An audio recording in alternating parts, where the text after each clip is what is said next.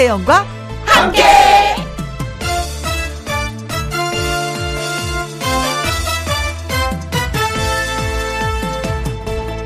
오늘의 제목 사람은 힘들 수도 힘줄 수도 있다.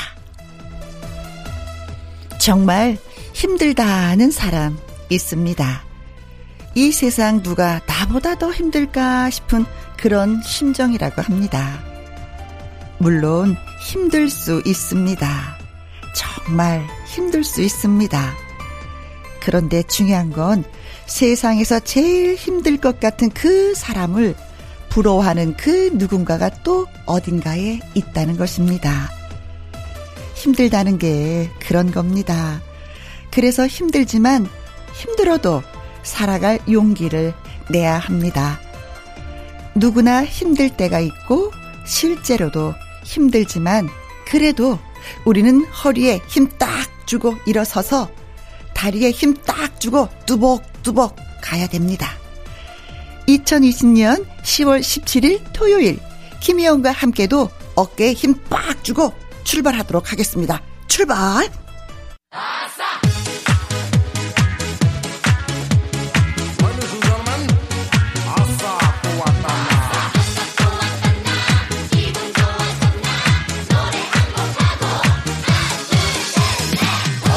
man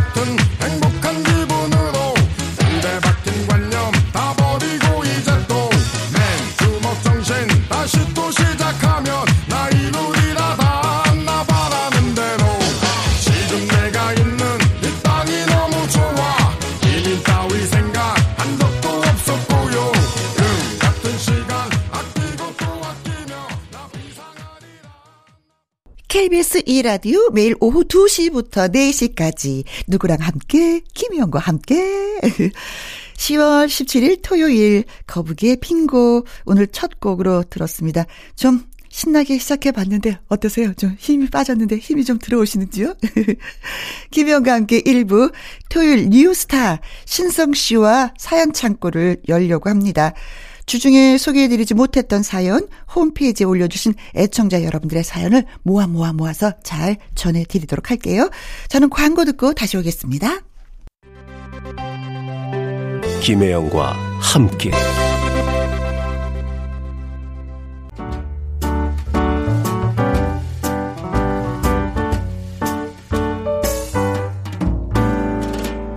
김혜영과 함께해서 드리는 선물입니다. 이태리 명품 구두 바이네르에서 구두 교환권, 발효 건강 전문 기업 이든 네이처에서 발효 홍삼 세트, 오직 생 녹용, 유풍열 건강에서 참진 녹용즙, 프랑스 에스테틱 화장품 뷰티메디에서 아이크림 교환권, 1등이 만든 닭가슴살 할인 이 닭에서 닭가슴살 세트, MSM 전문 회사 미스 미네랄에서 이봉주 마라톤 유황 크림, 제이원 코스메틱에서 뿌리는 하이라 고체 앰플. 트러블을 잠재우는 피오포레에서 센텔라 시카 스킨케어 세트. 건강식품 전문 브랜드 메이준 뉴트리에서 더블 액션 프리바이오틱스. 대한민국 1등 건강기능식품 에버 콜라겐에서 에버 콜라겐 인앤업 플러스. 똑똑한 살균 습관 마샬캡에서 브이실드 살균 소독제와 마스크 마스크 전문 MSK 인더스트리에서 휴클린 KF94 마스크. 더 편한 박스 분리수거 파운틴에서 분리수거 도구.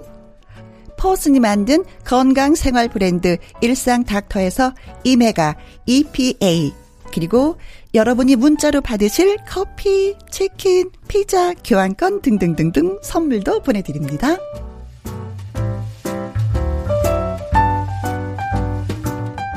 떡집 공주라는 애칭을 갖고 있는 가수죠. 김소유 씨의 노래입니다. 하이난 사랑. 깊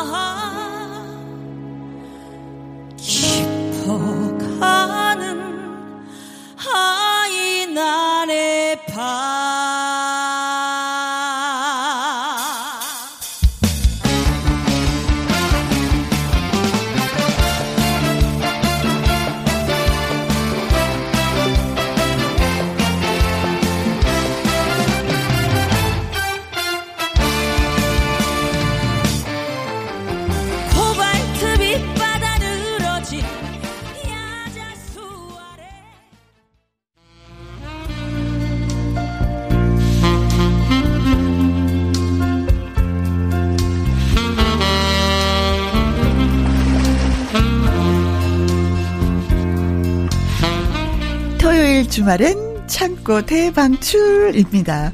어떤 창고냐고요?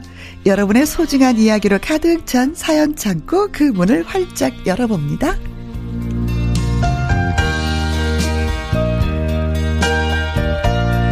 촉촉한 가습기 voice. 이분과 함께라면 스튜디오 습도 음 200%. 트롯 샛별 뉴스타 가수 신성 씨 나오셨습니다. 안녕하세요. 오늘도 오빠. 어김없이 찾아온 토요일의 남자 뉴스타 어. 아, 신성 인사드립니다. 아니요. 오랜만이야. 해영 오랜만이에요. 따뜻한 차 한잔 할까? 이리 와봐. 음, 그러니까 야,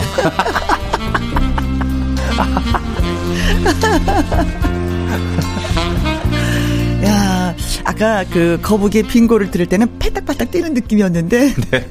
그러니까 저도 이 음악 나올 때마다 이상하게 자꾸 눈이 감기고요. 마이크 앞에서 나는 갑자기 신성 씨랑 같이 있을 때 부부부 하면 막 웃음이 나와. 막. 자, 그래서 저 음악 때문에 웃고 음악 때문에 방방 뛰는 예, 김희영과 함께가 시작이 됐습니다. 지난주 수요일 날 마당 쓸고 가수 죽기에서 만났을 때 어찌나 반갑던지. 저는 그 수요일에 텐션이 네. 아직도 그 여운이 남아 있습니다. 아, 그래요? 아직도 남아 있어요. 너무 좋아가지고 어. 제가 우리 항상 만나는 우리 혜영 누나 어, 누나와 그리고 제가 정말 좋아하는 우리 이현희 감독님이랑 같이 방송하니까 네. 너무 색다른 거예요. 그죠. 그래서 그 여운을 오늘도 이 토요일 날 네. 계속 이어나 이어 나가도록 하겠습니다. 네. 아, 저는 진짜 그날 우리가 토요일 날 만나면 이제 신성 씨의 라이브를 들을 수가 없잖아요. 네. 근데 그날 라이브를 듣고 진짜 놀랐어요. 어? 노래 실력이 엄청 든 거야. 그래서 막 왜 원래도 신성 씨를 이뻐하고 사랑스럽고 막 그러잖아요. 동생처럼 여겼는데 네. 더 이뻐지는 거 있잖아요. 이를 어떻게 하면 좋아? 너무 예뻤어.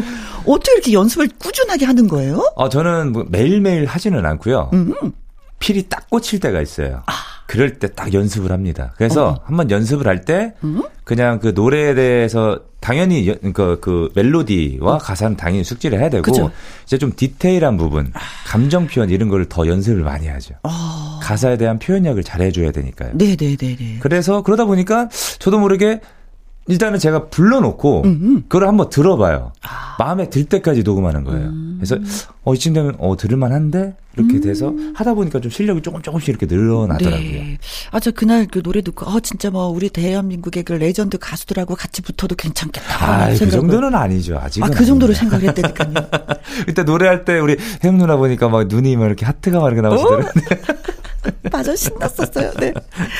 자, 여러분이 홈페이지에 올려주신 사연, 그리고 주중에 소개해드리지 못했던 사연을 모아서 주말에 전해드리고 있습니다. 자, 김희영과 함께 사연 창고 지금부터 개방하도록 하죠. 신성 씨가 먼저 시작해주세요. 강경호님의 사연입니다. 저는 직장 때문에 가족과 떨어져 지내면서 한 달에 한두 번씩 집으로 내려갑니다. 음. 그래서 회사 후배와 함께 사는데요. 후배가 처음에는 안 그러더니 점점 친해지고 제가 편해졌는지 네. 깜빡하고 세탁기를 안 돌렸다면서 제 팬티도 빌려 입고 양말에 런닝까지 빌려 입어요. 아무리 그래도 나- 같은 남자라지만 속옷을 함께 입는다는 건 으, 으, 아휴, 전 진짜 싫거든요. 네. 근데 후배는 에이 선배님 제가 선배님을 저희 형보다도 더 형처럼 생각하는데 가족끼리 왜 그러세요? 네. 그러는데 제가 보기에는 저를 형처럼 생각하기보다는 만만하게 보는 것 같거든요. 오. 게다가 저는 우리 집에서 보내주는 김치 반찬으로 도시락을 싸다니는데요. 네. 엄마가 만들어준 반찬인데 생색은 지가 다 냅니다. 어떻게, 어떻게. 맛있다면서 어찌나 많이 먹는지 으흐. 저는 고생해서 만들어 주신 거라 아껴서 먹고 있는데 음. 김치가 많이 들이는 요리가 있잖아요. 요, 요리가 있잖아요. 김치가 많이 김치찌개, 드는 요. 그렇죠. 어. 뭐 김치전을 하도 자주 만들어 먹는 바람에 네. 열 포기를 담아서 보내주신 걸 두 달 만에 다 먹었답니다. 아. 먹는 걸로 이러는 제가 정말 치사한 것 같아서 말도 못하고 아무튼 너무 불편하고 마음 상하네요. 음. 어떻게 하면 좋을까요? 라고 이렇게 보내주셨습니다. 어, 간단하죠. 헤어져. 저는 진짜 보면서 이 팬티는 진짜 너무한 것 같아요. 이건 정말 이건 아닙니다. 정말 아니에요. 진짜 이거 제가 좀 열받네. 이거는. 헤어지거라, 헤어지거라. 정답이에요. 나왔다. 혼자 헤어지거라. 사세요, 강용호 씨. 근데 어 조금 음식에 대해서는 좀 인자해줬으면 좋겠습니다. 어? 왜냐하면 혼자 살게 되면은 냉장고에서 이 아무래도 혼자 밥을 먹잖아요. 그죠. 그럼 좀 반찬을 좀 덜 먹게 되거든요. 아, 좀 입맛은 돼요. 없지. 이 상한 음식을 처리해 준다는 게 얼마나 고맙습니다. 근데 뭐 여기서 보면 상한 음식은 또 아닌 것 같아. 그렇죠. 이분은 또 아껴 먹는 스타일인데. 근데 아껴 먹다 보면은 결국에는 좀 상하게 됩니다. 저도 집에서 저희 어머니가 음. 네. 음. 늘 김치를 시골만 내려가면은 항상 싸주세요. 안쓰러우니까. 예, 예, 그렇죠. 먹고 다니라고. 근데 저도. 좀 바빠지다 보니까 음. 이거를 좀 많이 못 먹고 좀 상해서 좀 버리는 경우가 좀 아이고. 있었어요. 그럴 때 되면 혹시 이분 조금 후배님 좀 저희 집에 좀 한번 이렇게 다녀가시라고. 예, 좀 한번 좀 와주시면 안 될까요? 어, 강경호 씨의 입장에서는 후배가 얄미워. 그럼요. 진짜, 진짜 얄미운 거예요. 이건 음. 얄미워요. 정말 네. 얄미워요. 그런데 네. 또 후배 입장에서는 아, 뭘 또 그걸 갖고 선배가 또, 아, 치사하게 먹는 거 갖고, 아, 속옷 좀 입어주는 걸로 뭘 또 그럴까? 라고 생각을 해. 근데요, 사람이 먹는 거에 네. 굉장히 예민하죠. 다른 거는 뭐 조금 이렇게 대범해지는데 꼭 약간 이런 먹을 거에 굉장히 사람이 삐지거든요. 네. 그렇죠. 근데 뭐 후배가 아뭐 선배가 그럴 수 아이 그 뭐 그래라고 하지만 그 뭐가 그래라는 게 사람과 사람 사이를 멀게 만들어요. 그렇죠. 그래서 어느 정도에서는 선을 꼭 지켜줘야지 돼. 맞아요. 그거 굉장히 중요해요. 그래서 여기서 중요한 거는 후배가 선배하고 같이 살기 위해서는 청소를 부지런히 하든지 빨래를 부지런히 하든지 그렇죠, 그렇죠. 좀 설거지를- 분담이 좀 분담이 있으면 남자들은 약간 그런 게 있거든요. 그렇죠. 이게 뭔가 정해지면은 그거만하게 약간 좀 단순해요 남자들은. 어. 음? 그래서 그거를 안 지키잖아요. 그때부터 약간 좀 제가 왜 안 하지? 어, 어, 또안 하게 되면 뭐야? 어, 어. 제가 한번 친구랑 같이 살아봤었거든요. 너, 어. 진짜 친한 친구였는데 이게 조금 한 제가 살기로 한 6개월 정도 같이 살아본, 살아본 것 같아요. 네. 사이가 좀 틀어졌어요. 그래. 그래서. 혼자 사세요. 아니 게 있다. 가족이 네. 어, 샴푸를 써도 네. 우리가 식구 우리 식구가 많이 써도 아 썼나 보다 또 사야지 이러는데 내 나는 요만큼 썼는데 이만큼이 푹 줄어들면 그것도 예민해진다. 일단 남입니다. 남 후배. 어, 어. 그것도 예민해져. 예민해져. 하여튼 우리 혜영이 누나 말씀대로 헤어지세요. 이길 뿐입니다. 아니 근데 같이 사는 이유가 있을 거예요. 아무래도 왜냐면 그 왜그 집을 하나 얻으면 월세를 내야 되는 그렇죠. 거잖아요. 좀 근데 부담스러우니까. 월세, 음, 부담스러워서 같이 사는 건데 네. 아니면 그 월세 아끼려다가 틀어져. 더 안 좋아집니다. 그 회사에서도 봐야 될 텐데. 근데, 근데 같이 살면 또 좋은 게 뭐냐면 네. 집에 들어와도 외롭지가 않은 거. 맞아요. 예. 진짜 그건 맞습니다. 객지에 떨어져 있으니까 외롭잖아요. 그쵸. 근데 의지할 데가 없는데 집에 들어올 때 환하게 불이 켜져 있으면 그것도 따스하고 반갑고 같이 혼자 식사를 하는 게 아니라 같이 식사를 하니까 그것 또한 조- 좋은 점도 있고. 우선 뭐 이름 부만 빼면 또 즐거움이 또 있을 거예요. 분명히 네, 뭔가를 또 같이 여가를 즐긴다는 게 좀 있을 것 같은데. 네. 그러니까 네. 퍼센트지를 따지세요. 같이 있을 때의 즐거움의 퍼센트지, 혼자 있을 때 뭐 그런 거 있잖아요. 같이 있을 때 즐거울까, 괴로울까, 힘들까, 혼자 있을 때는 어떨까, 이걸 퍼센트지를 딱 약간 계산을 해서 계산기를 툭 두들겨 봐가지고 그렇죠, 뭐가 나한테 이런가를 선택해서 같이 살까 헤어질까. 야, 우리 무섭다. 바로 헤어져. 헤어져 그까이까 진짜.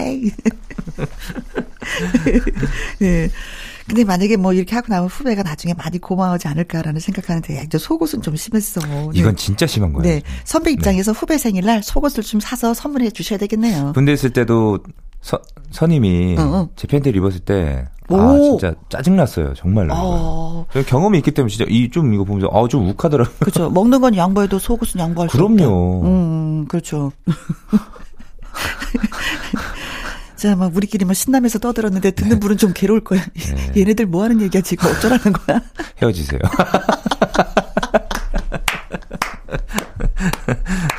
아, 아니 진짜 친척 집에 누구 조카를 보내도 네. 이게 또 사이가 틀어지거든요. 근데 남과 남이면 더 틀어져. 그럼요. 네. 네. 자, 노래 듣고 와서 정리하도록 하겠습니다. 네. 진성 씨의 태클을 걸지 마.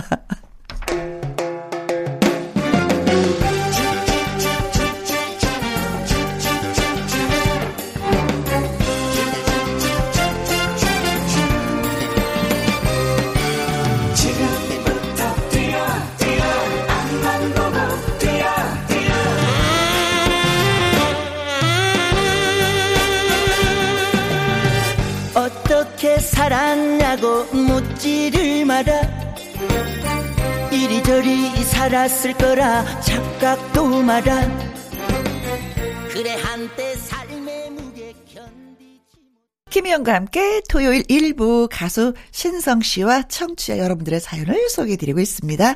이번에는 2123님의 사연입니다. 안녕하세요, 두 분. 아, 안 그러다 남편이 요즘 저를 힘들게 해서 사연을 보내봅니다. 무던한 성격 하나 때문에 마음에 들어서 결혼을 했고 또 여태 그런 사람이라고 생각하면서 몇십 년을 같이 살았는데 그런데 뒤늦게 사춘기도 아니고 왜 그러는 걸까요? 자기가 아무래도 가을을 타는 것 같다면서 쓸쓸해 합니다. 음. 말도 안 하고 한숨을 푹푹 쉬고 뭘 물어도 대답도 제대로 안 하고 그래서 잔소리를 했더니 아유 당신은 내 말 몰라 전혀 몰라 남자의 마음을 알아? 남자의 마음을 아냐고 뭐 이러는 겁니다. 아니 어이가 없어서 참 나원. 아 자기 마음 몰라주는 게 싫으면 말을 하던지 정말 이해가 안 갑니다. 이거 설마 남자 갱년기에 가을 타는 것까지 겹친 뭐 그런 상황인가요? 신성 씨는 남자고 또 가수니까 감수성도 예민할 것 같은데 가을 타는 남자들의 마음은 대체 뭘까요? 제가 뭘 어떻게 하면 될지 얘기를 좀 해 주십시오. 아, 가을 타는 요거는 남자. 변호사도 얘기할 수 없어. 우리가 해결해야지. 돼. 맞아요, 네. 맞아요.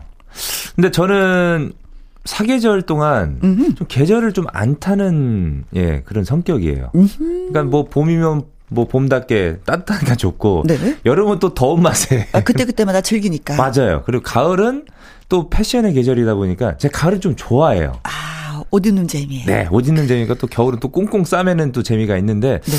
보통 좀 가을을 타는 사람이 좀 주변에 있긴 합니다. 음흠. 제 매니저도 좀 가을을 좀 타거든요. 그래요? 일을 막 시켜버려야지. 돼. 막 뺑뺑뺑뺑 돌려야지 정신이 없어갖고 가을 타지도 않아. 어, 근데 뭐 사춘기는 방황이라도 하지만 이 가을 타는 건 속이 많이 허하다는 것 같아, 느낌이. 그죠? 예.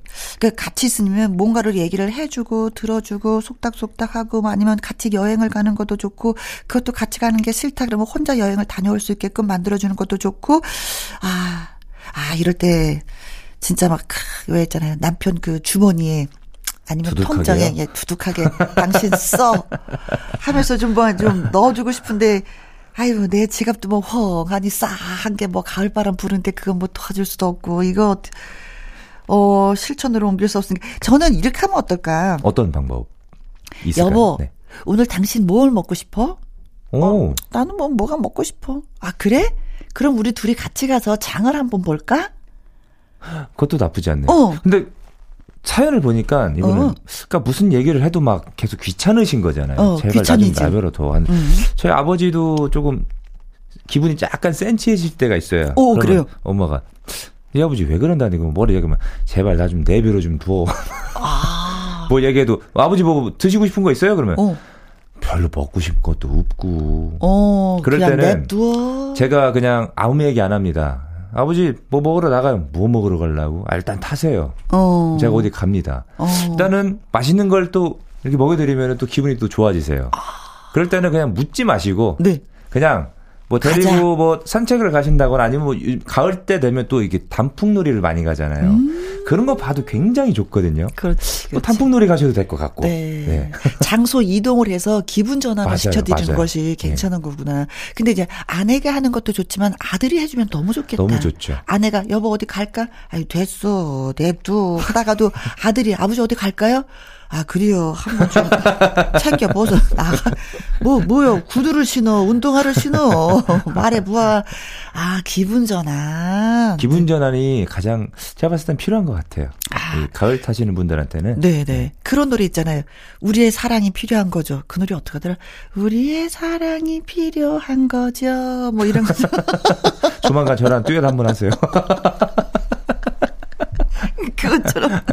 아니면은 조금 남편도 네. 관심이 필요하신 건가 봐. 예, 음악도 좀 약간 신나는 음악 있잖아요. 네. 그런 거 좀 많이 들으셔도 좋을 것 같은데요. 음. 사람이 또 음악에 따라 네. 이 기분이 바뀌거든요. 신나는 거 듣게 되면 또 기분이 좋아질 수 있고, 그렇죠. 약간 조금 이렇게 감수성이 풍부한 거 들으면 또 거기 젖어가지고 약간 눈시울이 음. 좀 붉어지시는 분들도 있고 해가지고 좀 신나는 음악도 이렇게 들으셔도 좋을 것 같습니다. 그래요. 제 생각에는요. 아니 근데 우리는 이제는 그 그왜 당사자가 아닌 가을 타는 남자가 아닌 그 아내 입장에서 얘기하는 거잖아요. 그쵸, 그쵸, 근데.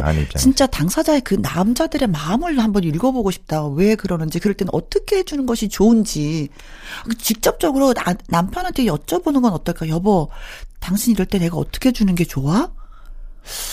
그냥 둬? 그냥 놔두는 게 그래 남자가 아니어서 잘 모르겠다. 네. 음. 저도 우선은 제가 아직 좀 젊어다 보니까요. 아직 좀 이 단계에 제가 못 가봤잖아요. 음. 그래서 좀 경험이 없다 보니까 이건 좀 뭐라고 이렇게 말씀드리기가. 근데 저도 되게- 가끔은 힘들고 좀 이렇게 왜 먹먹하고 멍 때리고 있을 때 네. 남편이 애들 아빠가 밥상을 차려 앞에서 딱 갖다 줘요. 아. 그럼 그거 먹으면서 그냥 또 기분 좋아지시죠. 전환이 돼요. 어. 오. 그러면서 또 이러죠. 여보 물. 그럼 물도 딱 갖다 주면 기분이 확 날아갈 것 같아요. 아. 그러면서 이 노래를 듣는 거죠. 어떤 노래죠? 변진섭의 우리의 사랑이 필요한 거죠. 한번 잘 들어보세요. 알았어. 아까 음이 좀. 이상했어.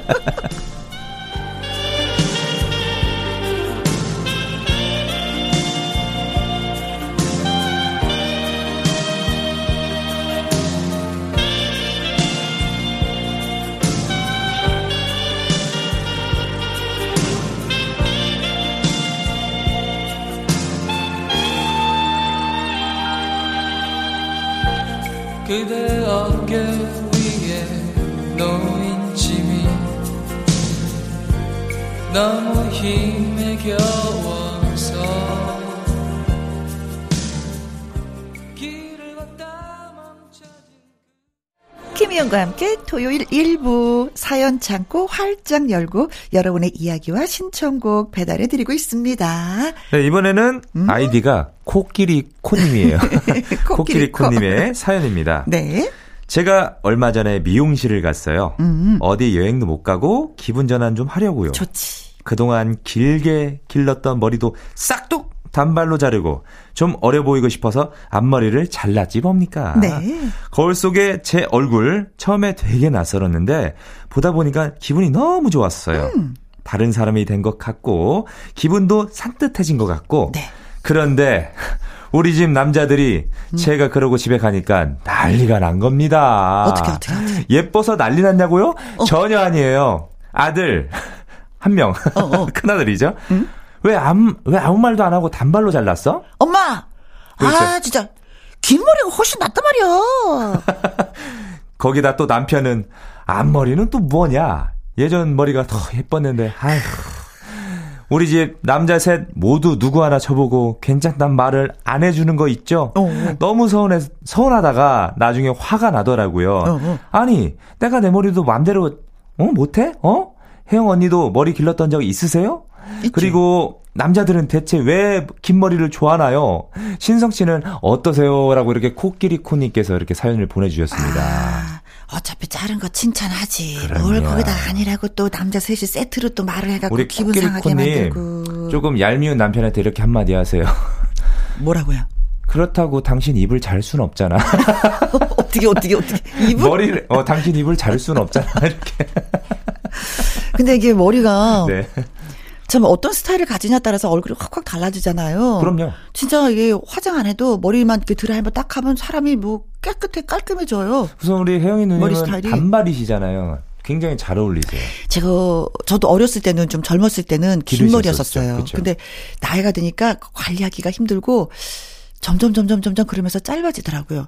그래서 내가 왜 머리를 짧게 내가 잘랐지 하고 나이가 좀 저랑 비슷하거나 나이가 지긋하신 분들의 스타일을 헤어 스타일을 봤더니 머리가 다 짧아. 다 짧아요.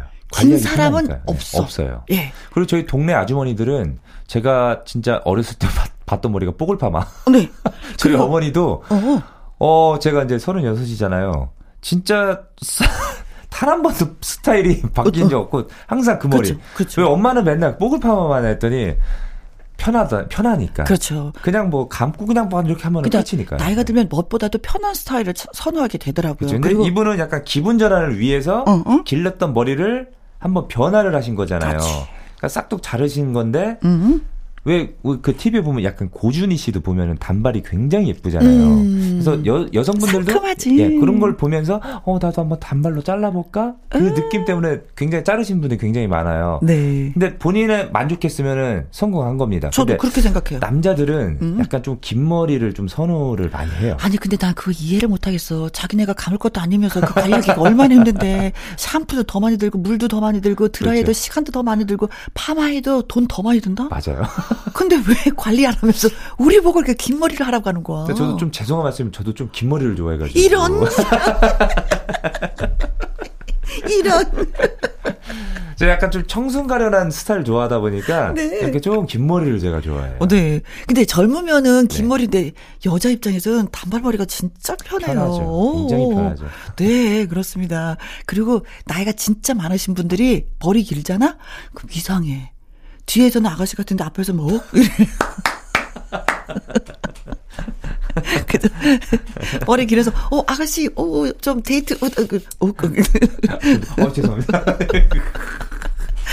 그래서 여자들은 네. 머리를 짧게 자르는 것 같아요. 네.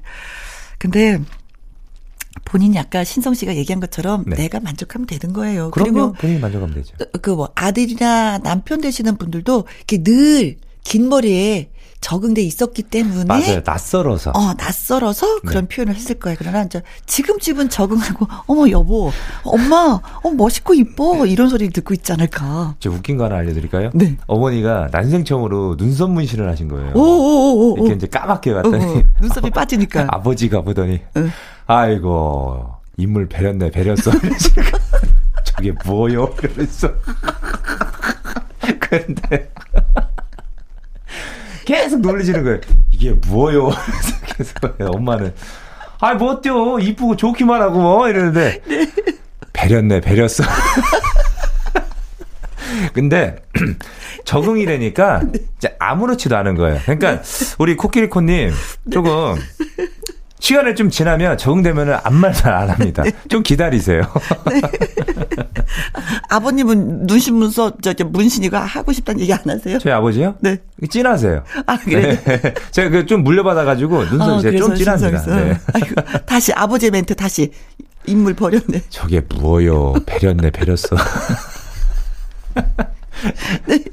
자, 그 눈썹 문신하면 화장 고칠 필요 없습니다. 그렇죠, 네. 그렇죠. 왁스의 노래 듣습니다. 화장을, 화장을 고치고. 고치고.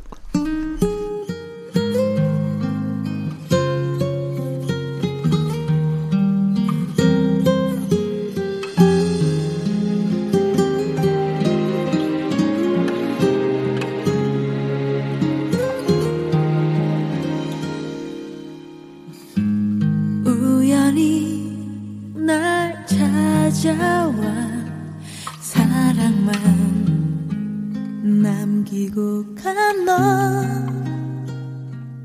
하루가 지나 자, 이번 사연은 제가 소개해 드릴게요. 4021님.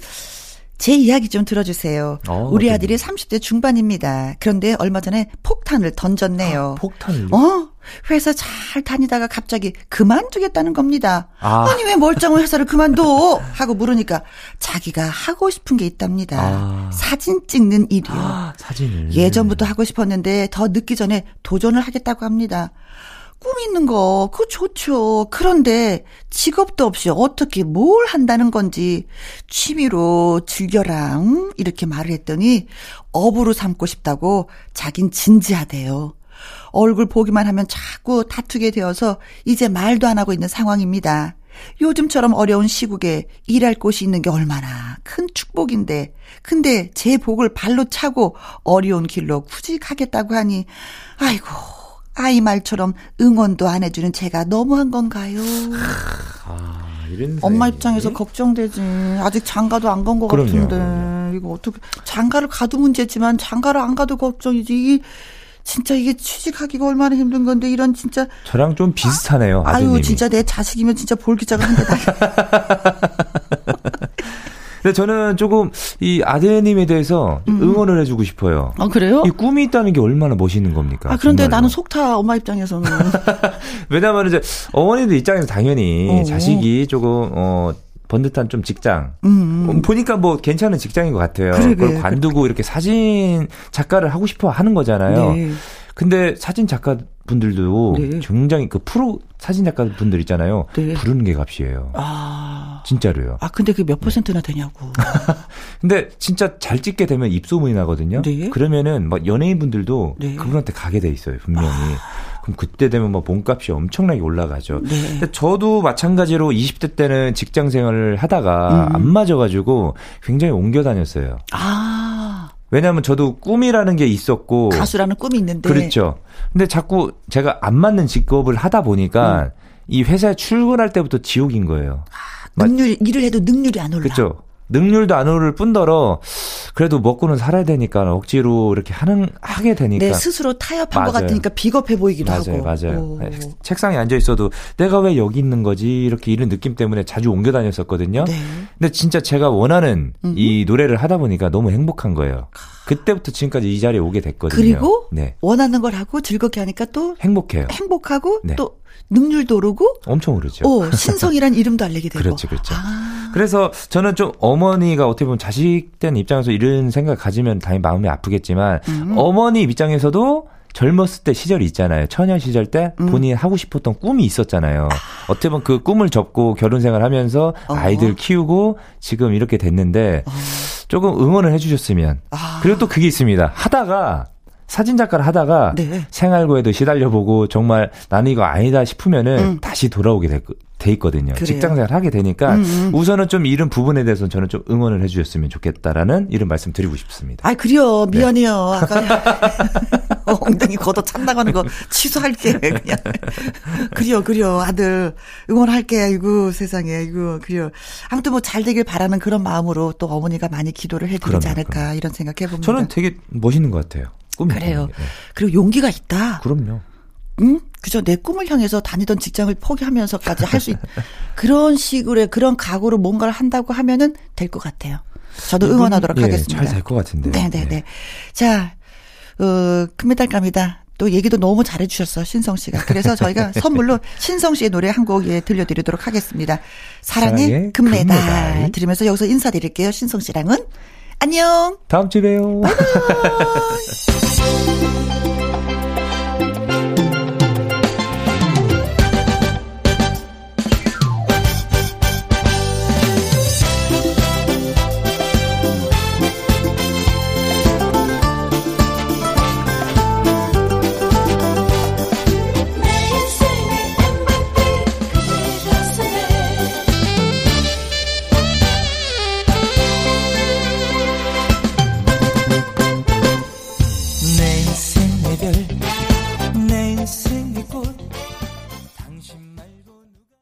KBS 2라디오 김희영과 함께 이제 1부 마무리할 시간이 됐습니다. 오늘 사연 소개되셨던 강경호님, 2123님, 코끼리 코, 그리고 4021님에게 저희가 피자 교환권 보내드리도록 하죠. 토요일 2부에는요, 아주 특별한 초대석이 마련되어 있습니다. 멋진 선후배 가수 두 분과 함께 할 건데, 과연 어떤 분들이 오실지 궁금하시죠? 2부에도 저희와 함께 해주시고요. 1부 마무리 곡은요, 오은주의 메밀꽃 사랑입니다. 이 노래 듣고 2부로 다시 올게요.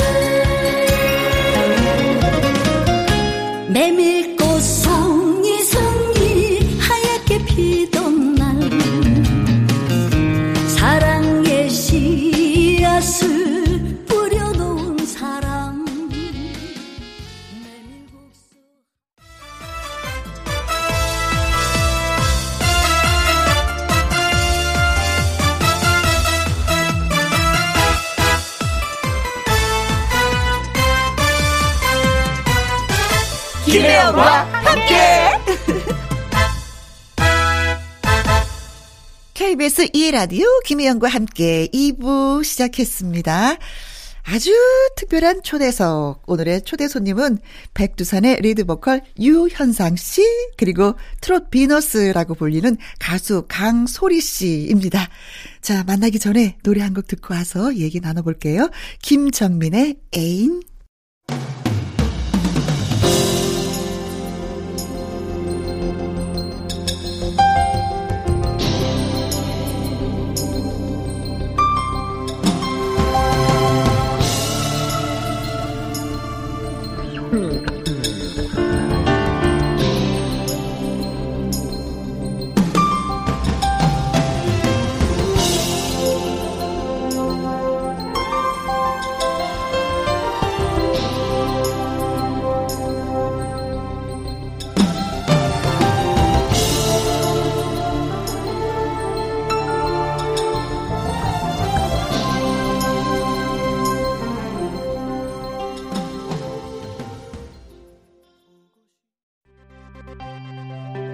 김혜영과 함께.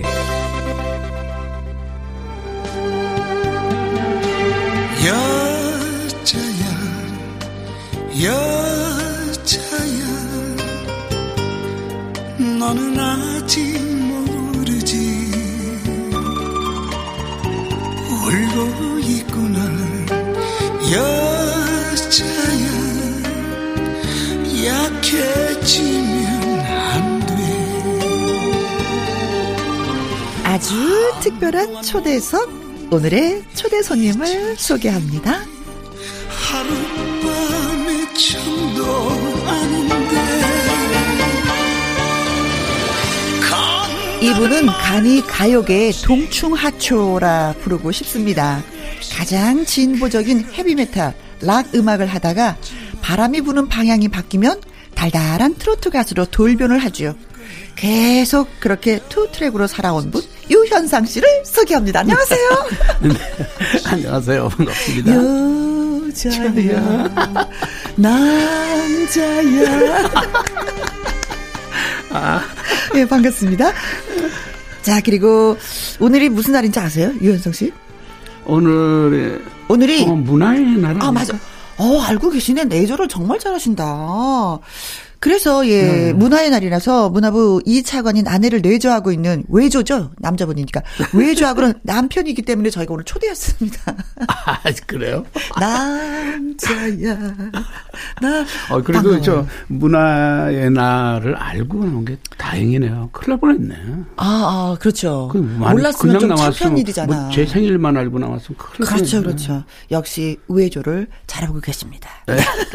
자, 그리고 또 한 분 소개해 드릴게요.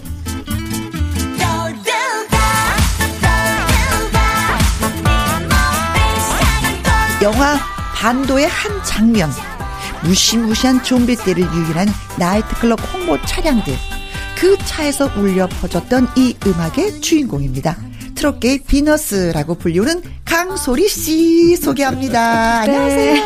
안녕하세요. 반갑습니다. 강한 소리 강소리 소리 소리 강소리 이쁜 소리 강소리입니다. 네.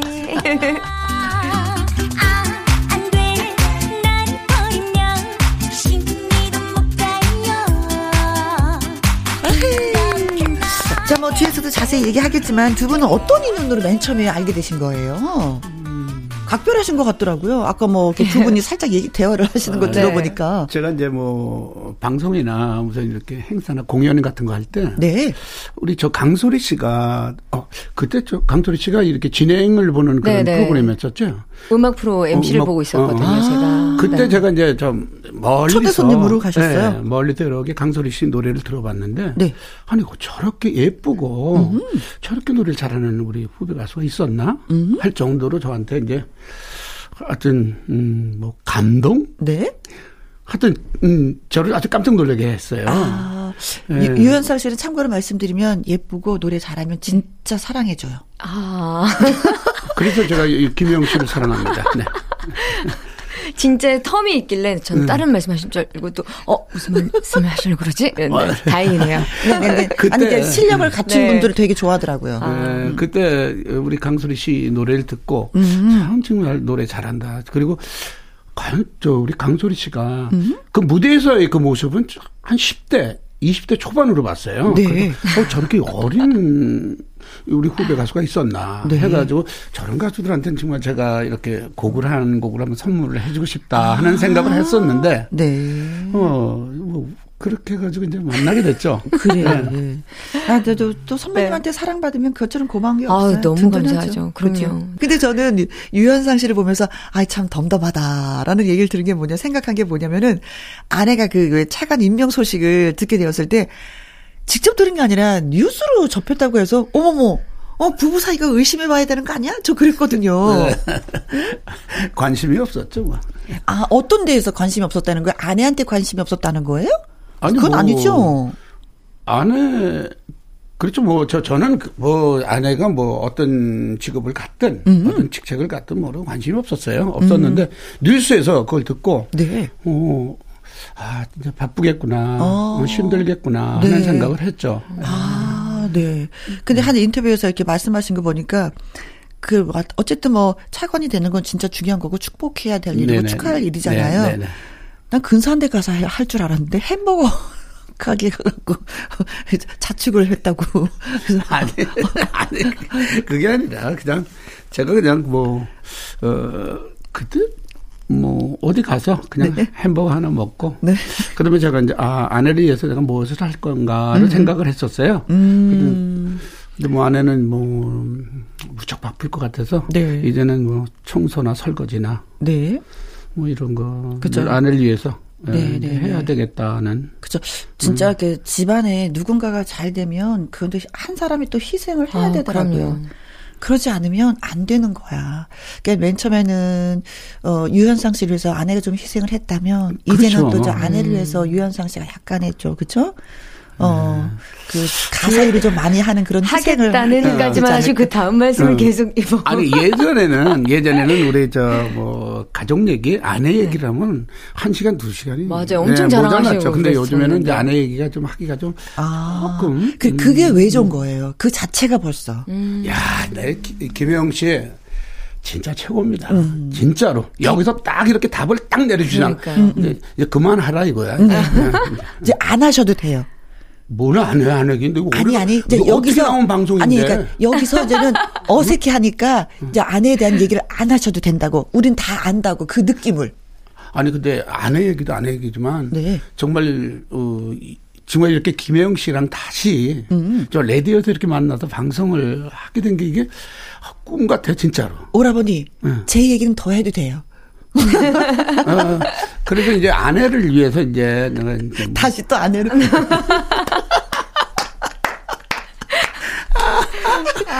오라버니 바람 부는 막갈 때처럼. 아 그렇죠 그렇죠.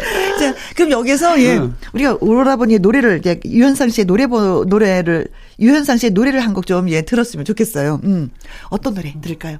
여자야는 조금 전에 우리가 들었으니까. 예, 뭐, 뭐 갈 테면 가라지. 갈 테면 가라지도 괜찮죠. 예. 네, 좋아요. 예.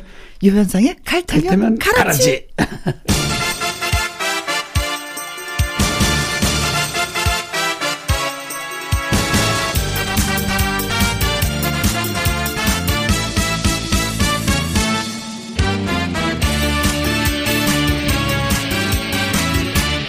자가 한 번쯤 고독해할 때 따뜻한 가슴에 말이 필요하지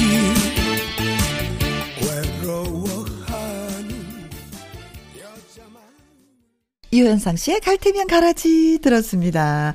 이제 강소리 씨의 데뷔곡이 사랑 도둑. 아까 저희가 먼저 살짝 소개를 했지만 네. 예, 영화 반도에 삽입곡이 된 사연이 네, 네, 있을 네. 것 같은데요. 아니 뭐 특별한 곡 사연은 없는데요. 이 영화 반도 그 제작팀에서 전화가 왔어요. 오. 그래서 그 트로트를 제 노래를 넣고 싶은데 그게 오. 이제 뭐 이렇게 수락을 돼야 되나 봐요. 네, 사인을 해야 되겠죠. 네, 근데 이게 좀비 공포물이고 어? 좀비 나오는 거에 트로트 완전히 완전 트롯 버전으로 또 넣었거든요. 사랑 도둑 중에서도. 네. 그래서 이 감독님이 대체 무슨 생각으로 이걸 하려고 하시지? 역발상일 것 같아. 진짜로 네. 속에 어. 트롯이 아주 뽕으로 나가면 어. 하고 웃어주는 그런 게 있잖아요. 너무 궁금했어요. 저는 그래서 이게 개봉을 하자마자 제가 가서 봤거든요. 네.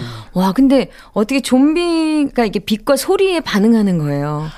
그러니까 이 그 좀비들 유인하려고 아. 그 우리나라에 보면 그 나이트 홍보차량 엄청 다니잖아요. 그렇죠. 반짝반짝. 어. 거기에 우리나라 트로트 노래를 써서 제 노래 사랑도둑을 써서 어. 좀비를 유인하는 거예요.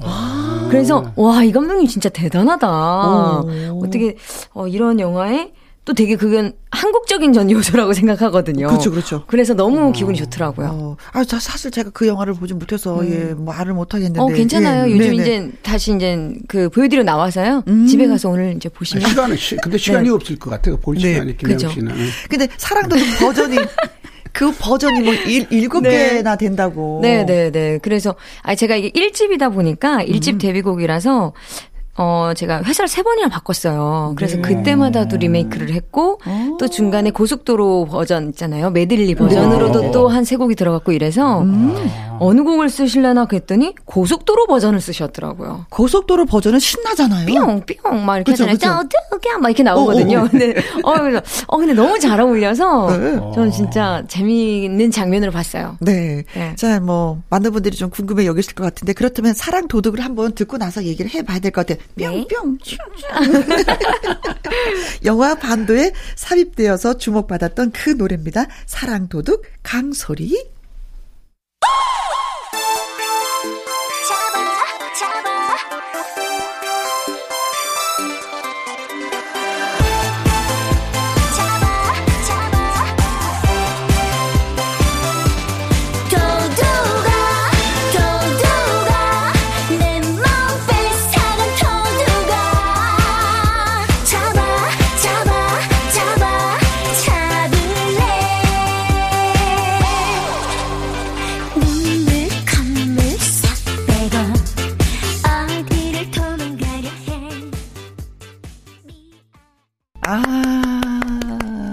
이 노래 들으니까 이 좀비들이 좀 바빴겠다라는 생각이 드네요. 아, 정신없이 오더라고요. 좀 바빴겠다. 자, 김현과 함께 토요일 2부 아주 특별한 초대석 유현상 씨 그리고 강소래 씨 두 분과 함께하고 있습니다. 어, 강소래 씨는 원래 이렇게 클래식과 보컬을 전공했었는데 어떻게 또 이렇게 트로트로 전환을 하게 된 건지요? 어, 저는 원래 어릴 때부터 음악을 좀 좋아해서요. 그냥 닥치는 대로 음악을 그냥 받아들였던 것 같아요. 그래서 장르 그런 거 상관없이 그냥 뭐, 뭐, 락이 해보고 싶으면 락 밴드도 한번 해보고, 예. 뭐, 그러다 보니까 학교는 또 클래식을 가서 또 뮤지컬 음악도 한번. 해보고, 뭐, 이런 식으로 계속 그냥 그렇게 있다가, 네. 저희 근데 아이러니하게도 그 전공 그 선생님께서 교수님께서 네. 트로트의 미래를 보셨었나 봐요 그때 그래서 갑자기 트로트를 한번 해봐라 아. 네. 한 곡만 뜨면 3대가 먹고 살다 산다고 하던데 자기 자신 트- 클래식 하시는 분이에요. 어, 그래요? 한 네. 곡이 뜨면 3대가 먹고 어, 사는 그런 말씀 어디서 들으셨나 봐요. 그래서 어, 뭔가 좀 저한테 모르겠어요. 끼를 보신 건지 아니면 정말 음. 이제 나이도 선생님 교수님이 이제 나이도 드시니까 드시니까 트로트가 좋아진 건지 네. 그 너무 적극적으로 추천을 해주셔가지고 네. 어, 우연치 않게 이제 대학생들 그 가요제가 있어요. 트로트 가요제가 음. 거기를 나가서 이제 대상을 받게 되면서 이제 트로트랑 약간의 인연이 있었던 거죠. 아, 네. 근데 거기에서 아 내가 네. 클래식을 하고 그랬는데 트롯 뭐 이런 생각은 들지 않았어요? 그런 생각은 안 했고 일단 한번 나가봐라 이제 학교를 좀 대표하는 거니까 이제 내보내고 싶으셨겠죠. 그래서 그럼 뭐 이것도 한번 해보지 뭐. 그래서 네. 그때는 음악을 그냥 이것저것 막 아, 그래서 그런지 어, 저 음폭이 굉장히 넓어요. 어, 저 그때 무슨. 노래 부르셨어요? 그 그때요. 어. 그때 창작곡으로 그때 나갔어요. 아. 임종수 선생님의 작곡으로 해서 아, 네. 임종수 네, 선생님. 이건우 작사, 송태호 편곡으로 그때는 오. 트로트에 정말 아무것도 몰랐는데 나중에 입문해서 봤더니 이쪽에서 가장 아, 예. 최고들 그렇죠. 네, 네, 선- 교수님들의 그걸 네. 받아가지고 아 근데 그. 노래가 네. 궁금하다. 어떤 노래였는지 조금 살짝만. 아, 그 노래요? 어, 책임져라는 노래예요. 어, 어, 어. 제목은 그, 이렇게 만난 것도 인연인데 툭 한번 털어놔봐요. 어. 날 어디까지 생각해요? 혹시 애인 있나요? 뭐 이런 노래였어요. 어, 혹시 애인 있나요? 근데 한 번도 트로트를 불러본 적이 그, 그래서 없어서 그 노래가 잘 됐어요? 그냥 그냥 그러고서 음, 상만 받고. 네, 그때 이제 그 기획사를 이제 막 들어오더라고요. 어. 근데 그 당시에 이걸 함부로 하면 안 된다. 또 아. 이제 우리 교수님이 전 아무것도 모르니까 그래서 막 미팅도 막 다니고 하다가 잘 안 됐어요. 네. 그때. 아이고, 아쉬워라. 아쉬워라. 네. 자, 저, 우리 옆에 계신 이제 우리 유현상 씨 얘기를 좀 더 해봐야 되는데, 어, 헤비메탈 록그룹의 전설이죠. 음, 그쵸? 백두산 리드 보컬 유현상 씨. 근데 백두산 하던 그 시절, 사실은 BTS를 꿈꿨다고. 뭐 그렇죠. 에, 저희들이 에, 사실 저 저희들의 앨범은 네. 어, 뭐 사랑 이별 이런 그런 내용을 쓴 적이 없었어요. 전부 다 보면 좀 미래지향적이고 좀 진취적이고 어허. 세계로 향하는 그렇지. 세계를 예, 향하는 예. BTS. 그, 다음에 이제. 뭐 영어로 이제 가사를 만들어서 아. 예, 영어로 노래를 하고 영어로 영어로 앨범을 만들고 했거든요. 네네네. 했는데 뭐 했는데? 했는데, 했는데? 그, 때 시절에는 네. 어, 그때 시절, 어, 시절에는 영어를 뭐 잘 못 썼었어요 사실. 음. 네, 그래서 그런 아픔이 있었죠 저희들이. 네. 예. 아, 그때 만약에 유튜브가 있었으면 또 아, 모르죠. 난리, 난리 맞아, 났었죠. 맞아, 맞아. 난리 그렇지, 났었죠. 근데. 만약에 네, 시대를 너무 앞서갔다. 그렇죠. 뭐 맞아, 맞아요. 근데 지금 우리 에, 우리나라 그저 락을 좋아하는 그 매니어들보다는 외국의 친구들이 네. 예, 더 많이 해, 이 우리를 저뭐 관심을 가져줬고 우리 네. 음악을 더 좋아했고 근데 그런 건 있었어요. 그 앨범도 이제 외국에서 많이 팔리고. 아. 예. 그때 뭐 저희 에, 저희들 곡 중에서 뭐 Up in the Sky 뭐 이런 제가 뭐 이렇게 뭐 우리 후배들이 제뭐 따라하는 거죠. 네, 그 Up in the Sky 뭐 이런 거. 네, 그런 곡들이 전부 다 이제 거기 수록되어 있었는데 네. 네, 외국 친구들이 좀 좋아하고. 어. 근데 이거 다 알면서 물어보는 건 또 뭡니까? 우리 진짜. 아니 근데 이제 저는 저는 알지만 그래도 또 혹시 또 김희영과 함께를 들으시는 분은 그 유현상 씨에 대해서 좀더 그렇죠. 알고 싶어하는 그렇죠. 부분이 있으니까 제가 찝어서 아 진짜 아, 이 김혜영 씨랑 이렇게 또 방송을 하게 되는 야 진짜 근데 응? 계속 아까부터 네. 예, 방송에서 계속. 어 그래서 아 김희영과 다시 내가 방송을 하더니 제가 그렇죠. 아 내가 저 유현상 오라버니하고 다시 방송을 하더니 다시 한 번 야 내가 라디오를 하면서 이 오라버니를 또 만나서 이렇게 진행을 하네.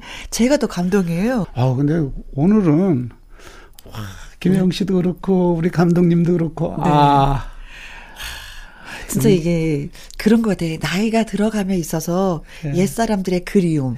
그렇죠. 지금 그걸 표현하고자 하는 거잖아요. 네. 예, 예, 예. 아 진짜 그 추억이 새록새록, 예.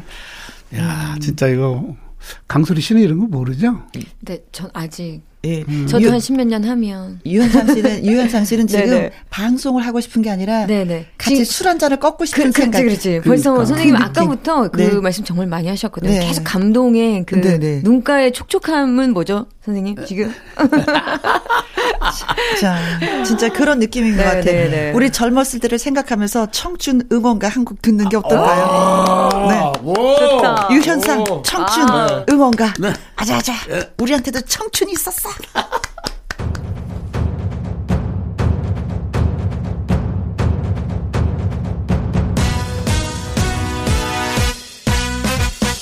한번 왔다 인생 겁날 게 있나 나는 아직 청춘이다. 한번 왔다 가는 인생 기죽지 마라. 울어보라 나의 청춘아. 묻지 마라 인생이라.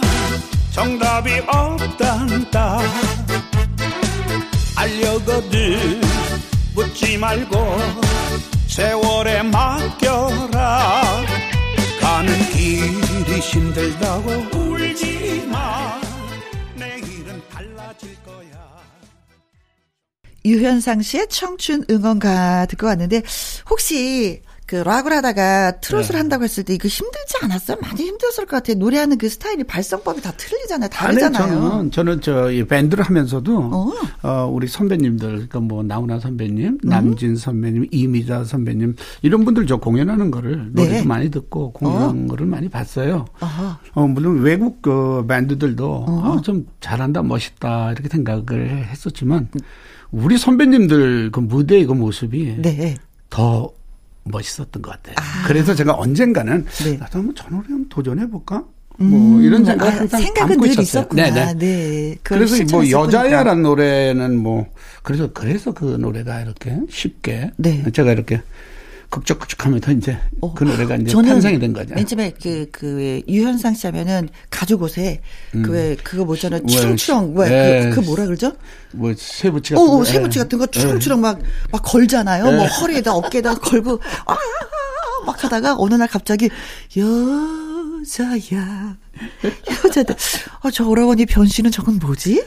라고 생각했는데, 근데 그게 그 여자애가 너무 구수하게 네. 몸에 배어 있었던 그 노래처럼 부르셨던 거예요. 락하고 나서 처음으로 발표한 노래가 여자였죠. 그렇죠. 근데 지금 저의 그 진정성, 진솔한 마음이 좀 당겼던 것 같아요. 왜냐하면 그때 이제 제가 아내랑 연애할 때인데 아내랑 연애할 때인데 이제 주위에서 반대가 심해서 연애 그 하는 걸 음, 반대. 하는 걸, 예. 그리고 이제 음 그때 참 힘들 때이기 때문에 아내한테 혹시 아내가 뭐 약해지거나 흔들리거나 그렇지 않을까 해서 그 마음을 담았던 노래였기 때문에 예. 좀뭐 그래서 이제 많은 분들이 또 사랑을 해주시고. 아, 여자의 마음을 너무나 잘 건드려 주는 것 같았어요. 그러니까 연애하는 데서 반대를 하니까 어 여자인 당신 음. 흔들리면 안 돼. 그렇죠. 어, 어, 다 약해지지 마. 약해지면 약해지지 안 마. 돼. 근데 그 오, 여자의 멋있다. 노래가 네. 그래도 어 제가 이제 에, 아들이 둘이 있는데 네. 음. 그래도 아들들한테 어, 이렇게 뭐 예쁜 옷도 사주고 좋은 책도 사줄 수 있는 그런 역할. 음. 그러니까 또 하나의 아들 효자 같은 그런 곡이죠. 예. 음. 아, 그 얘기는 그거구나. 그 노래가 히트를 함으로 그렇죠. 인해서 예. 어 어느 정도의 네. 아이들한테 네, 책도 어, 그 성장하는. 데 있어서 그렇죠. 아버지 역할을 충실하게 할수 그렇죠. 있었던 그 부분을 지금 말씀해 주시는 거잖아요. 예, 남편 역할. 그렇죠. 아내로서, 그러니까 남편으로서 그렇죠. 아버지로서 우뚝 서게 만든 노래가 여자야다. 그렇죠. 예. 아, 여러모로 그러면 정말 결혼을 잘 하셨네요. 그래, 그런 곡도 쓰시고. 음. 뭘또 아니. 왜냐면 곡도 쓰고 왜냐면. 그때 그 여인을 만나지 않았으면 이 노래가 탄생하지 그러니까요. 않았을 것이고 음. 그 아마 그러면은 아마 백두산이라는 밴드를 어, 계속 하지 않았을까. 그렇죠. 아, 그러면은 아내로 인해서 유연상 씨는 재탄생이 된 거네요. 그렇죠. 예. 와, 어, 매일 업어줘도 괜찮겠는데요. 로맨틱해요. 로맨틱해요, 너무. 이 스토리 자체가. 뭘, 뭘, 뭘 업어줘도 괜찮아요? 어, 그렇죠. 예. 아내를 업어주셔야 항상 될것 업어줘도. 아, 저는 그, 그때 아내하고 만나고 아내하고 이제 이렇게 결혼하면서, 어, 정말 사랑을 하고 좀 아끼고, 정말, 음, 내가 생각하고 있는 그걸 지키겠다 그랬는데, 네. 뭐 지금 지키고 잘 있기 때문에, 지키는. 어, 아내가 저하고 결혼을 잘한 것 같아요. 근데 유윤상 씨는 그 KBS하고 또 뗄래야 네. 뗄수 없었던 게 뭐냐면은 그 KBS 계단에서 어. 예, 그 여기서 만나서, 바로 여기서. 아, 진짜요? 여기서 제 아내를 만난 거예요. 예, 그녀를 예. 처음 봤다는 예, 거예요. 맞아요. 예, 보자마자 한 눈에 한 눈은 아니지. 그럼 두 눈에? 아니지. 아니, 그- 그게 아니라, 아니, 근데 이렇게 참 곱다. 참, 음, 참 여성스럽다 이런 생각을 했는데, 네. 그때 이제 만나고 나서 제 아내가 매일 제 꿈을 꿨다고. 뭐 정말요? 또, 안- 또안 믿는 거 봐, 이거 봐, 아, 이거 봐. 이건- 얘들 아니야. 왜? 저는 안 믿는 게 아니라 음. 그렇게 꿈에 나올 정도로 매일 그렇죠. 네, 예. 시간별로, 분별로, 초별로 생각을 했다는 거잖아요. 그렇죠, 아내는. 그렇죠. 예. 소름 끼쳐. 저는 별로 생각을 안 했죠. 저는. 아. 저, 예. 저 건방진. 다 가진 자의 저 건방진. 어, 진짜. 아, 저는 아, 참 곱다. 참, 어. 어, 참 여성스럽다. 그렇게 그, 그, 그 정도. 네. 그런데, 저는 그때 바빴습니다. 근데 네. 매일 꿈을 꿨다고 얘기했을 때 느낌이 어땠어요? 그때 뭐, 건, 뭐 건방이 하늘을 찔- 찔렀죠. 뭐. 어, 그래요? 아니, 아니, 나 너무 너무 좋았어요, 그때. 그러면서도 네. 그런 그, 그런 말을 하는 순간 나도 저, 저 여인을 한 번 더 생각을 해볼까? 그렇죠, 그렇죠. 그럼 그걸 진짜 되는. 거잖아요. 아, 아, 내 생각을 했었구나. 어. 이게 바로, 어, 제가 저 아내한테 한번 이렇게 뭐 글을 써, 써놓은 게 있었는데, 그때. 네. 어, 사랑은 하늘의 은혜를 입는 것이고, 저 많은 땅 주는 땅들, 어? 저 많은 땅들은 돈 주고 살 수 있지만, 결혼이라는 건 운명으로 사는 거야. 어, 노래 사랑한다. 그래도. 뭐 결혼은 뭐 다 하지 않잖아요. 그래서 그렇죠. 운명적인 만남. 그러니까 당신과 나는 이제 운명적으로 만났다. 네. 아, 내가 저- 조금 자, 이상하다. 잘못, 조금 잘못 네. 걸리신 듯해, 사모님이. 저런 멘트와 완전히 와 아니 아니 아니 아니 아니 어, 아니, 아니. 너무 너무 감동적 너무 소름 끼쳐요 저 듣고 있는데 지금 그런 말이 있거든요. 어, 이 세상에서 가장 힘든 거는 상대의 마음을 얻는 거라고. 그렇죠. 그게 가장 힘든 거라고 하는데 네. 딱한번 보고 그 마음을 얻은 아. 거잖아요. 어머, 아니, 멋진 제- 사실 사나이다. 제가 제가 더 좋아했죠. 음, 제가 더 많이 생각했고 네. 어, 그때는 뭐 상대가 되질 않은, 어, 그러니까 예, 그때는 제뭐 아내 같은 경우는 뭐 온 국민이 이렇게 사랑을 했죠. 인어였죠, 인어. 스포츠 스타였고 저는 뭐 그냥 음악 좋아하는 그 백투센 매니어들만 좋아했던 그런 밴드의 한 쓸모였기 때문에. 네. 네. 그럼 이 기회를 통해서 분위기 너무 좋지 않아요? 어, 전이 얘기 계속 듣고 싶어요. 네, 나- 저도. 너무 재밌어. 어, 근데 아니야, 이게 우리만, 네. 우리만 일방적으로 하는 것 같으니까 네. 듣는 그녀가 좀 행복할 어, 수 있게끔 맞아요, 맞아요. 남편이 아내한테 오늘이 좀 특별한 날이잖아요. 네. 아, 너무 시킨다. 너무 오늘 시킨다. 문화의 날이니까. 문화의 날 맞아서 아내한테 한 말씀 좀 하세요. 어. 야, 이거 너무 쑥스럽다. 야, 이거. 우리 둘이 기자. 네네. 음, 어, 음, 음악. 어머, 어머, 어머, 우리 김, 어머, 어머, 우리 쌤, 어머. 어, 어, 동길이 엄마. 어. 고마워. 그리고 미안하고. 그 부족하고, 진짜 아유. 많이 부족한 남편을 이렇게 기다려주고, 인정해주고, 존중해주는 당신. 어, 정말 고마워. 음. 이 다음에 이제 아이들이, 그 누가 이제 뭐, 이 세상에서 제일 존경하는 사람이 누구냐고 물으면, 아빠라고 얘기할 수 있도록 아빠가, 음, 남편 역할? 그런 아빠가 돼줄게. 어, 꼭 약속시킬게. 내가 얼마나 사랑하는지 알지?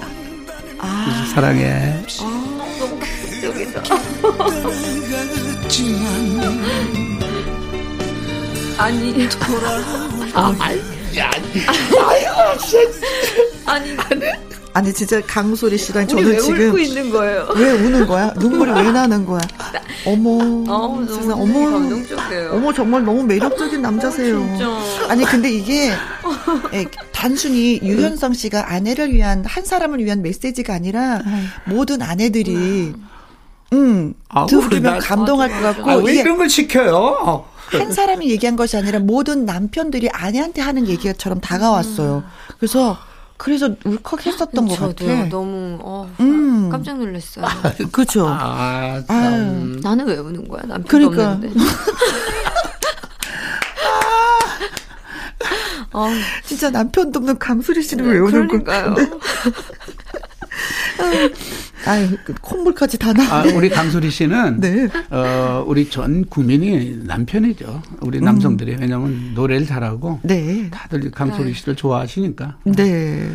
근데 다음에 저희가 이제 들어볼 노래가 미워도 사랑해라는 어, 그 소리 씨의 네네. 노래인데 이 노래가 보니까 또 유현상 씨로 인해서 탄생이 된 노래더라고요. 맞아요. 어, 어떻게, 어떻게 연락을 받고? 이거 선- 유현석 선생님께서 네. 곡을 썼으니 한번 와봐라 이러셨어요. 어. 그래서 너무 깜짝 놀랐죠. 왜냐면 저희 후배들 입장에서 유현상이 세 글자는요. 네. 어 그분이 뭐 그냥 이렇게 전화를 주셔서 야, 너한테 곡을 썼어 내가 어. 와봐 이런 말을 듣는 자체가 너무 그렇죠. 사실은 말도 안저 되는 거예요. 선배님 곡 하나만 좀 주시면 제가 그런 말도 못 하시는 분. 아, 그, 그런- 런 말, 아니, 그런 뭐- 말도 못 하는 분. 어, 어, 저희 후배- 분위기도 아니었는데. 네네, 오. 그런 후배들한테 선생님 그런 존재시거든요. 음. 근데 그렇게 전화를 주셔서 가서 이걸 통기타로 선생님이 이렇게 치시면서 어, 어.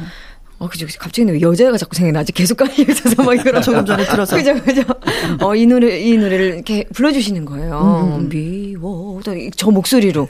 너무, 저 그 자리에서 막 울었잖아요. 그죠? 어, 맞아, 울었어. 저 그때 맞아, 엄청, 울었어요. 엄청 어. 울었었어요. 이 노래를 듣고. 가사가 이렇게 뭐 확 와 닿았나 보다. 뭐 아니, 여- 아니, 근데 강소리 씨는 여- 아무 때나 가지- 우니까. 뭐 아니요, 저 그렇진 않아요. 아무 때나 울어요, 아무 때나. 아니, 아니, 그렇진 않고요. 너무 그, 그 노래도 좋았고 네. 또 그거를 이렇게 연주하시면 노래 부르시는 그 모습도 너무 좋고 이렇게 여러 가지가 다 복합적으로 왔었던 것 같아요. 어. 그냥 감동이 그 자체였던 거지. 그 아니, 시간에는. 이게 사실은 이제 KBS 드라마 보면 미워도 사랑해라는 드라마가 있었어요. 네네네. 네네네. 그 제목이 너무 예뻐서. 근데 이제, 아, 아, 그 잠깐만, 가사가 어떻게 되지? 미워도 당신만을 사랑할래요. 싫어도 당신만을 사랑할래요. 누가 그, 뭐래 해도. 예, 그럼 그 강소리 씨가 생각이 나는 거예요. 아, 왜냐면 강소리 씨가 이제 부르는 노래가 거의 이제 빠른 템포에 네, 뭐 네, 댄스 네. 뮤직도 있고 발라드도 있고 뭐 이러는데 한번 우리 강소리 씨가 변화를 한번 줬으면 좋지 않을까. 이 가요, 우리 네. 성인 가요, 그러니까 우리 가요 네. 그런 멜로디 그런 노래를 한번 해봤으면 하는 생각에서 내가 네. 이제 곡을 썼는데 네. 아, 근데 요즘 저도 음. 아니, 아니요 선생님 이 노래 요즘 요즘 별로 노래 그 노래 안 하는 것 같아. 아, 그건 자, 영화가 갑자기 나오는 바람에 잠깐 이제 사랑도도 어, 저기 하고 한참 하고 나가고. 오고 이거 엄청 많이 홍보도 엄청 많이 하고 많이 해줬어요. 근데 방송을 막 이- 아니 그런 그런 거 있잖아요.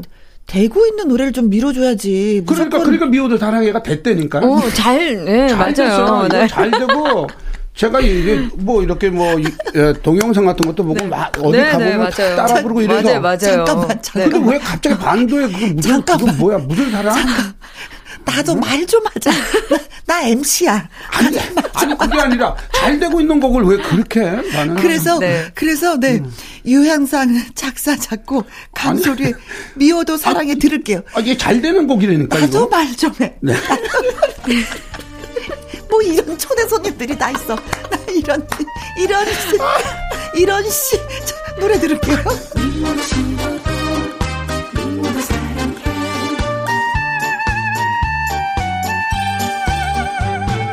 미워도 당신만을 사랑할래요 싫어도 당신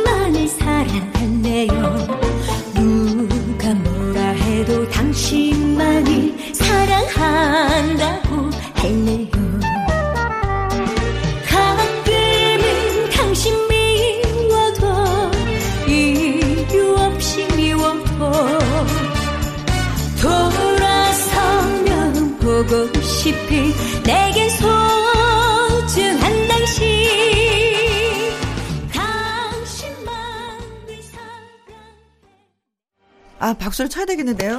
아, 이렇게 좋은 노래를 네. 좋은 노래 진짜. 두 분의 합작이잖아요. 합작 네. 그렇죠. 왜, 네. 왜 사랑도도 그랬어? 아니 정말 미워도 사랑했요 선생님 저는 이 노래가요. 네. 제가 그 사랑도둑이나 다 빠른 노래만 하다가 아, 네. 정말 나의 이미지 변신에 정말 내 음. 가요계에 있는 사람으로서 정말 한번 불러보고 싶은 정말 그때 딱 어, 그런 노래여서 네. 제가 정말 너무 너무 열심히 뭐 열심히 해요 선생님. 네. 어, 열심히 한 건 알지 네. 않은데 그 잘 되다가 네. 예 이제 그만할래 우리.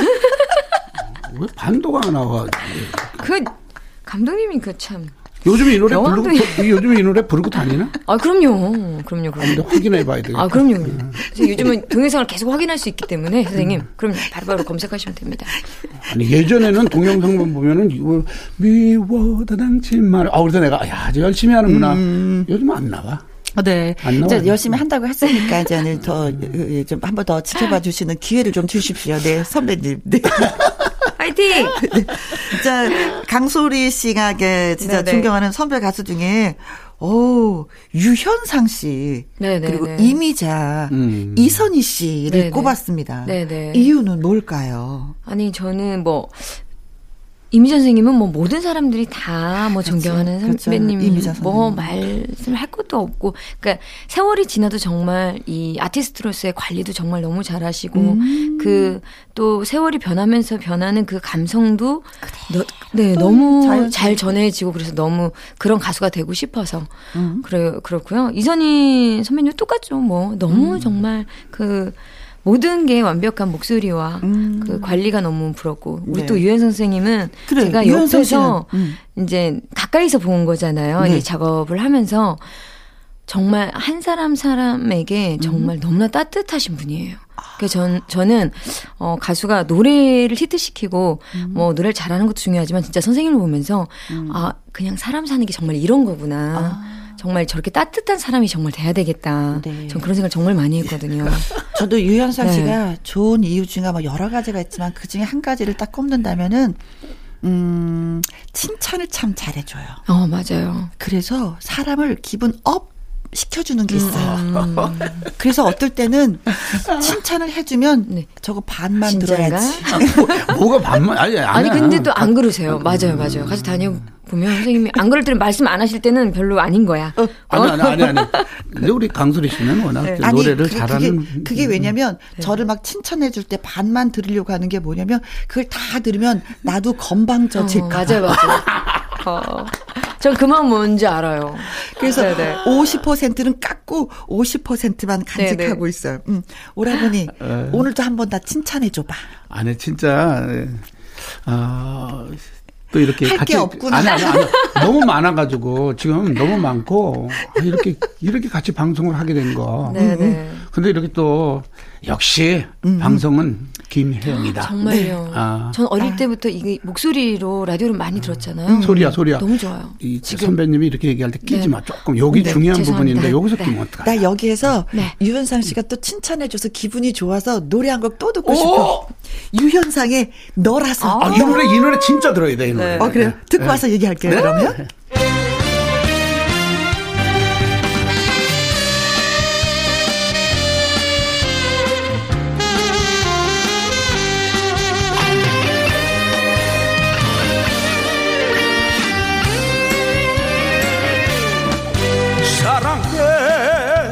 사랑했던 날 너를 잡았던 손가락 마디마디에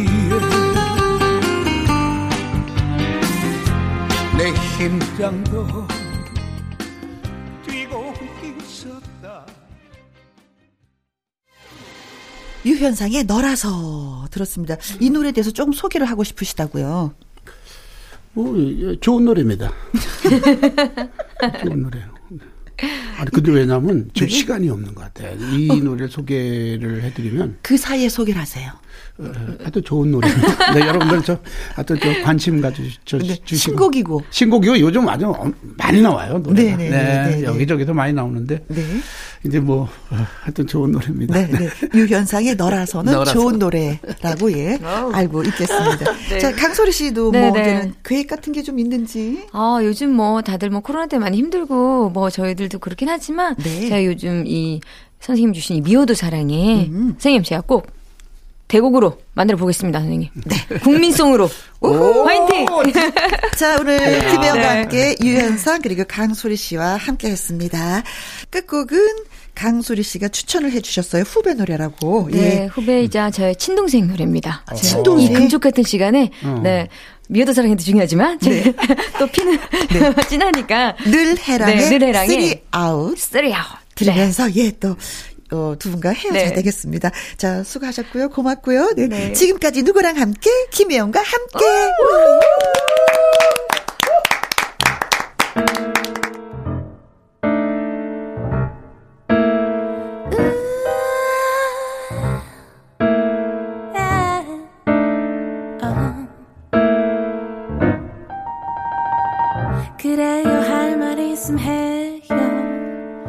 어디 한번 들어나 봐요. 오늘도 우연일 거예요. 변하지 않는 레퍼토리 음, 어쩌다 마주친 그대는 음, 이 상황이 억울한가요